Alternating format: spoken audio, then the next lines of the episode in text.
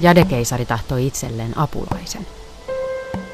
Sellaisen, joka olisi tarpeeksi hyvä ja luotettava valmistamaan elämän eliksiiriä. Ihmisten hän tiesi olevan siihen puuhaan liian itsekkäitä ja epäluotettavia. Jadekeisari päätti testata kolmea eläintä. Hän laskeutui maan päälle ja naamioitui vanhaksi, köyhäksi ukkeliksi.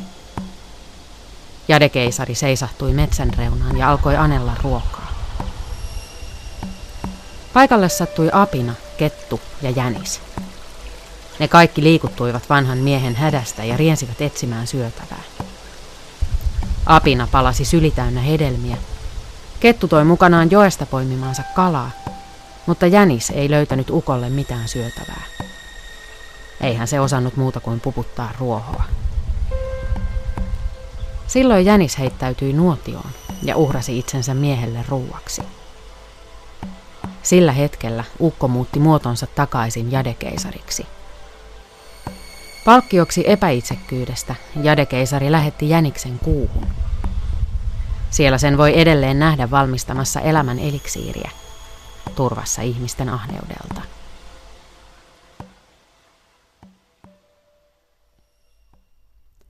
Meillä Suomessa jänis istuu maassa, torkkuen. Suuressa osassa maailmaa jänis kuitenkin istuu kuussa.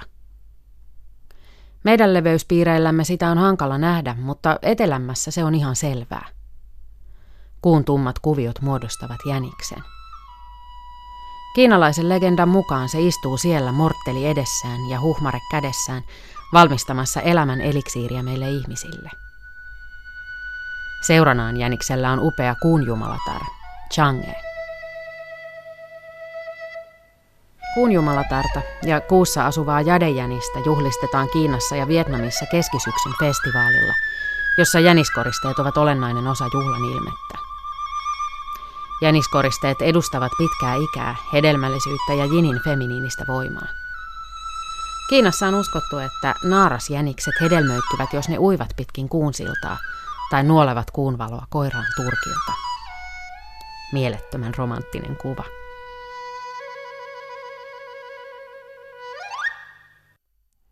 Jäniksen yhteys kuuhun on loistava esimerkki siitä, kuinka myytit ovat jollain mystisellä tavalla yhteisiä joka puolella maailmaa. Toiset kutsuvat niitä arkkityypeiksi ja uskovat niiden kuvaavan ihmiskunnan kollektiivista piilotajuntaa – Toisille ne taas ovat merkki siitä, että globalisaatio on ollut olemassa oleva ilmiö jo tuhansia vuosia ennen kuin ilmaus on keksitty. Samaan tapaan kuin myytit vedenpaisumuksesta tai alkumunasta, löytyy jänis- ja kuutarinoita lähes joka mantereelta. Vain hieman kiinalaisesta kuujänistarinasta poikkeavia versioita kerrotaan ainakin Vietnamissa, Sri Lankassa, Taimaassa, Kambodžassa, Myanmarissa ja Intiassa samoin Koreassa ja Japanissa, joissa kuujänis valmistaa elämän eliksiirin sijaan riisikakkuja. Hämmentävän samankaltainen tarina kuusta ja jäniksestä löytyy Meksikon atsteekeilta. Tässä tarinassa auringon poika, suuri jumala Quetzalcoatli, kulkee maan päällä ja hänen tulee nälkä. Silloin ohi kulkee jänis, joka tarjoaa itsensä Quetzalcoatlin syötäväksi. Kiitollisena uhrauksesta Jumala lähettää jäniksen käymään kuussa, ja kun pitkäkorva palaa matkaltaan, Quetzalcoatli näyttää sille kuuta. Siellä näkyy nyt jäniksen kuva muistona tämän suuresta uhrautuvuudesta. Aztekit kertovat myös toisenlaista jänistarinaa. Aztekkien uskomuksen mukaan aikojen alussa oli useita aurinkoja, jotka syystä tai toisesta tuhoutuivat, ja tilalle luotiin aina uusi. Neljäs aurinko oli tuhoutunut tulvissa ja koko maailma oli pimeyden vallassa. Jumalat kokoontuivat päättämään, kenen tulisi uhrata itsensä liekeille, että elämän pyörä saataisiin taas pyörimään. Kaksi Jumalaa ilmoittautui vapaaehtoiseksi. Uljas soturjumala Tekukitste Katle sekä vaatimaton ja nöyrä Nanahuatsin. Jumalat rakensivat suuren tulen, kun soturi Jumalana oli tarkoitus uhrata itsensä, ei hän pystynytkään siihen. Kerta toisensa jälkeen hän lähti juoksuun hypätäkseen liekkeihin, mutta aina, aivan tulen partaalla soturi Jumala epäröi ja pysähtyi. Tuli vaatimattoman Nanahuatsinin vuoro. Hän käveli suoraan liekkeihin. Nanahuotsin paloi tuhkaksi ja singahti sitten taivaalle. Uusi aurinko oli syttynyt ja elämän pyörä lähti pyörimään. Soturi Jumalaa hävetti. Nöyryytys antoi hänelle rohkeutta ja viimein hänkin hyppäsi liekkeihin. Soturi Jumalan uhrauksesta syntyi kuu. Nyt oli taivaalla kaksi kirkasta loistamassa. Muut jumalat muistivat soturijumalan pelkuruuden ja Nanahuatsinin rohkeuden. Ei ole oikein, että molemmat loistavat taivaalla yhtä kirkkaasti, jumalat tuumivat. He heittivät soturijumalan kasvoille jäniksen, himmentämään sen kirkkautta. Siitä päivästä lähtien on kuu ollut aurinkoa himmeämpi, ja siitä päivästä lähtien on kuun kasvoilla voinut nähdä jäniksen varjon. Afrikkalaisessa tarinaperinteessä jänis on suosittu hahmo. Usein se saa tarinoissa narrin tai keppostelijan roolin. Eteläisen Afrikan alueella kerrotaan tarinaa, jossa jäniksen humoristinen rooli yhdistyy tarinoihin jäniksestä ja kuusta. Vaikka toisaalta tästä tarinasta on huumori kaukana. Jäniksen syytä on tarinan mukaan se, että meistä ihmisistä tuli kuolevaisia. Eräänä päivänä kuu antoi Jänikselle tärkeän tehtävän. Sen tulisi mennä ihmisten luo ja kertoa niille iloinen uutinen. Ihmiset olisivat kuolemattomia. Niin kuin minä kuolen ja muutun eläväksi jälleen, niin myös te kuolette, mutta palaatte uudelleen elämään. Nämä sanat Jäniksen piti viedä ihmisille terveisinä kuulta, joka aina katoaa, mutta ilmestyy jälleen kasvaakseen täyteen mittaansa ja kadotakseen taas. Jänis lähti matkaan, mutta koska se oli kovin unohtelevaista sorttia, siltä meni matkalla sanat sekaisin. Jänis julisti ihmisille. Niin kuin minä kuolen enkä koskaan enää herää, niin myös te kuolette ettekä koskaan palaa elämään. Näin tuli ihmisistä kuolevaisia. Mutta kuu suuttui jänikseen niin, että iski sitä kepillä suoraan suulle. Siitä lähtien on jäniksellä ollut ristiturpa. Sielläkin, missä kuussa ei välttämättä nähty jäniksen kuvaa, on jäniksillä ja kuulla paljon yhteistä. Muinaiset egyptiläiset ajattelivat, että kuu on androgyyni. Kun se on kasvava, se on maskuliininen, ja kun taas vähenevä, niin feminiininen. Samoin jäniksiä ajateltiin androgyyneinä. Niiden uskottiin pystyvän vaihtamaan sukupuoltaan ja näin hedelmöittämään itse itsensä. Uskomus oli voimassa myös monin paikoin Eurooppaa aina 1700-luvulle saakka. Denderan temppelistä Egyptistä on löydetty kuvia jäniksenpäisistä jumalista. Valitettavasti jänisjumalatar Unutista tiedetään hyvin vähän. Unut esitettiin ihmisvartaloisena, mutta jäniksenpäisenä, samoin kuin hänen puolisonsa, jota yleensä pidetään yhtenä Osiriksen hahmoista – Teutonien taivaan ja maanjumalatar Holda kulki perässään soihtuja kantava jänissaattue. Myös skandinaavien Freijalla kerrottiin olevan seuranaan jänis, kun hän matkusti kissojen vetämillä vaunuillaan. Ugrilaisilla kansoilla kuun jumalatar Kaltes saattoi vaellella vuorilla jäniksen hahmossa, ja usein hänet kuvattiin jäniksen korvainen huppu päässään. Kaikki nämä jumalattaret liitettiin tavalla tai toisella jäniksiin ja kuuhun – mutta ennen kaikkea he liitettiin hedelmällisyyteen. Jänis naaras voi synnyttää jopa 15 poikasta vuodessa. Kanit yltävät vielä huikeampiin suorituksiin. Ne pyöräyttävät vuodessa kolmesta neljään pesuetta, joissa voi parhaimmillaan olla jopa kymmenen poikasta. Ei siis ihme, että pitkäkorvia pidetään hedelmällisyyden symboleina. Antiikin Roomassa Plinius vanhempi tiesi kertoa, että jäniksen lihan syöminen parantaa hedelmättömyydestä ja lisää seksuaalista viehätysvoimaa yhdeksän päivän ajan. Antiikin Kreikassa miehillä oli tapana antaa jänislahjoja rakastajilleen tai rakastajattarilleen. Egyptiläisiltä periytyi antiikkiin ja keskiajalle ajatus siitä, että jänikset pystyvät hedelmöittymään ilman yhdyntää – Tästä syystä ne liitettiin kristinuskossa neitsyt Mariaan. Varsinkin renesanssiajan kuvataiteessa Marian seuraksi on saatettu maalata valkoinen jänis tai kani. Toisaalta keskiajalla jäniksiin liitettiin myös demonisia piirteitä. Jänis oli yksi yleisistä noitien eläinhahmoista. Useissa kansantarinoissa kerrotaan, kuinka jäniksen asuinen noita harhauttaa metsämiehen eksyksiin. Kun Suomessa sanotaan hullu kuin pullosta tullut, sanotaan Englannissa mad as a March hare, eli hullu kuin maaliskuun jänis. Tämä sanonta viittaa jänisten keväisiin pariutumisrituaaleihin, joihin kuuluu akrobaattisia loikkia, hillittömiä tanssiliikkeitä ja kiihkeää nyrkkeilyä. Suomessa jäniksen emu on ollut metsänhaltija Hittavainen tai Kuippana. Kalevalassakin jänis mainitaan. Kun Aino kuolee, saa jänis tehtäväkseen viedä sanaa neidon kuolemasta. Kettu, karhu ja susi osoittautuvat epäluotettaviksi sanansaattajiksi, mutta jänis hoitaa tehtävän kunnialla kotiin. Läksi jänis juoksemahan, pitkä korva piippomahan, väärä sääri vääntämähän, ristisuu ripottamahan, neijen kuuluhun kotiin, kaunihisen kartarohon. Juoksi saunan kynnykselle, kyykistäiksi kynnykselle.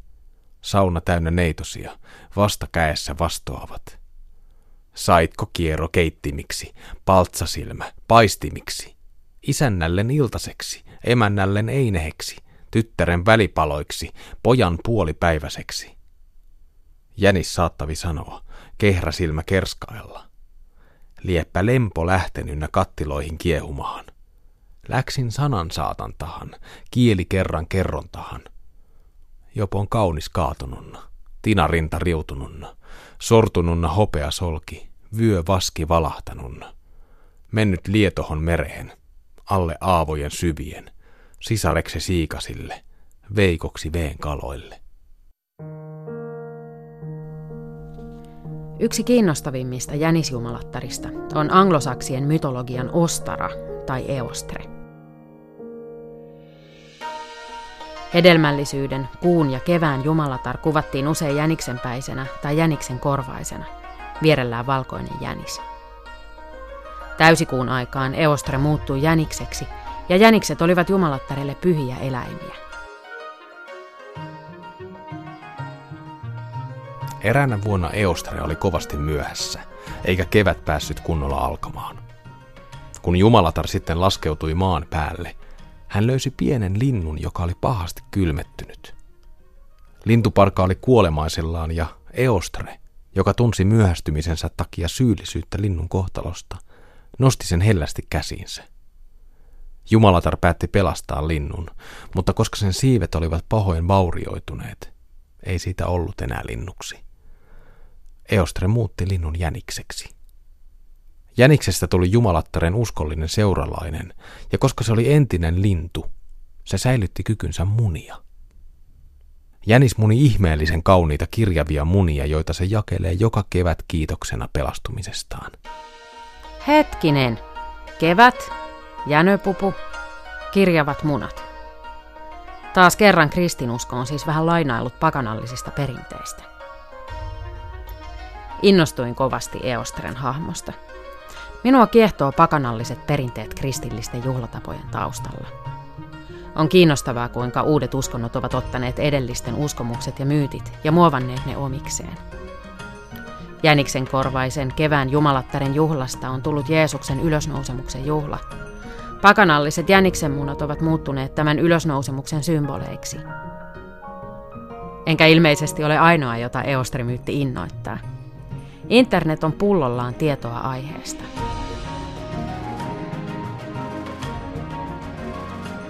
Ainoa ongelma Eostren myytissä on se, ettei se välttämättä pidä lainkaan paikkaansa. Ensimmäinen ja lähes ainoa kirjallinen viittaus Eostre-jumalattareen löytyy 700-luvulla kirjoitetusta teoksesta De Temporum Ratione. Kirjan on kirjoittanut munkki nimeltä Pyhä Bede. Teos on Beden versio keskiaikaisesta maailmanselityksestä. Se käsittelee niin luonnontieteitä, historiaa kuin teologiaakin. Bede kertoo, että Brittein saarilla pääsiäiskuukautta kutsuttiin ennen nimellä Eosturmonat – Tämä kuukausi sai nimensä Eosteri Jumalattaresta, jonka kunniaksi järjestettiin keväällä juhlia. Bede kertoo myös, että Britannian asukkaat ovat ilolla ottaneet vastaan uudet kristillisen pääsiäisen juhlintaan liittyvät riitit, mutta ovat alkaneet kutsua juhlaa aiemman tapansa mukaisesti. Bede viittaa tietenkin englannin kielen pääsiäistä tarkoittamaan sanaan Easter. Seuraava viittaus Eostreen löytyy vasta 1800-luvulta, kun Jakob Grimm mainitsee jumalattaren. Grimmin mukaan on hyvin oletettavaa, että Eostre tai saksalaisittain Ostara on ollut jonkinlainen arvostettu jumalatar, koska hänen nimensä sisältyy germaanisen kielialueen pääsiäissanastoon, ja koska kristinusko on mitä ilmeisimmin hyväksynyt tämän nimen käytön pääsiäisen yhteydessä. Jakob Grimmin tiedot Ostarasta siis perustuvat paitsi Beden kirjoituksiin, myös jonkinlaisiin etymologisiin päätelmiin. Mitään muita todisteita ei hänelläkään ole jumalattaren olemassaolosta. Miten sitten on mahdollista, että netistä löytyy niin paljon tietoa Eostreen liittyen? Mistä muinaisesta teoksesta Eostreen liittyvät kauniit jänismyytit kirjavine munineen on poimittu? No, myyttäjä voi synnyttää myös moderneina aikoina. On mahdollista, että Eostre tai Ostara-niminen jumalatar on ollut olemassa – on äärimmäisen epätodennäköistä, että jänikset tai munat liittyisivät häneen millään tavalla. Mitkään tieteellistä tarkastelua kestävät kirjalliset lähteet eivät sisällä tietoa, jossa kerrottaisiin jänisten ja munien liittyneen Eostri-jumalattareen. Niitä ei mainitse Bede, eikä niitä mainitse Jakob Grimm. Tarinat Eostreesta ja jäniksistä ovat luultavasti uuspakanallisten uskontojen keksintöä. Ne tuskin ovat juurikaan vanhempia kuin internet. Itse asiassa juuri internet on mahdollistanut sen, että Eostre-tarinat ovat muuttuneet myyteiksi. Uuspakanat, jotka ovat halunneet itselleen pääsiäistä korvaavan juhlan, ovat löytäneet Eostren. Ikävä kyllä Jumalattaresta ei ole ollut mitään tietoja, joten hänen ympärilleen on täytynyt luoda mytologia.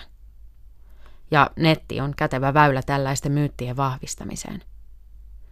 Kun tarpeeksi moni siteeraa jonkun yksittäisen vikkanoidan kirjoittamaa tarinaa ikiaikaisena myyttinä, se muuttuu myytiksi.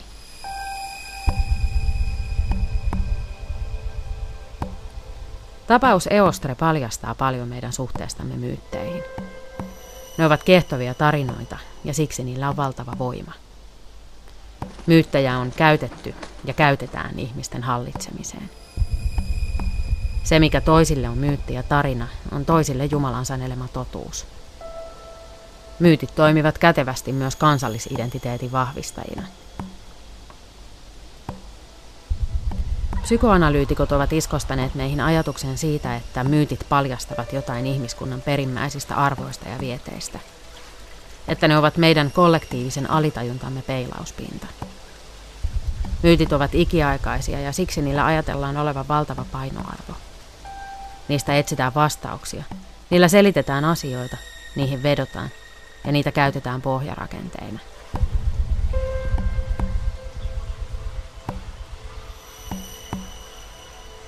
Miten tilanne sitten muuttuu, jos ilmenee, että myytti onkin modernia perua? Että sille ei löydykään historiallista painoarvoa?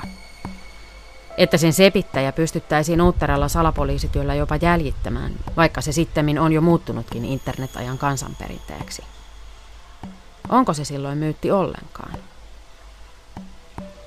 En tiedä. Toisaalta järkeni sanoo, ettei sillä ole kauheasti merkitystä, onko jotain myyttiä pitänyt uskomisen arvoisena esikristillisen ajan anglosaksit vai internetajan vikkanoidat. Eiväthän myytit koskaan ole olleet totta. Se ei ole niiden tehtävä. Tästä huolimatta. Kuitenkin. Eostra ja jänismyytin alkuperä sai minut tuntemaan itseni aika lailla nenästä vedetyksi.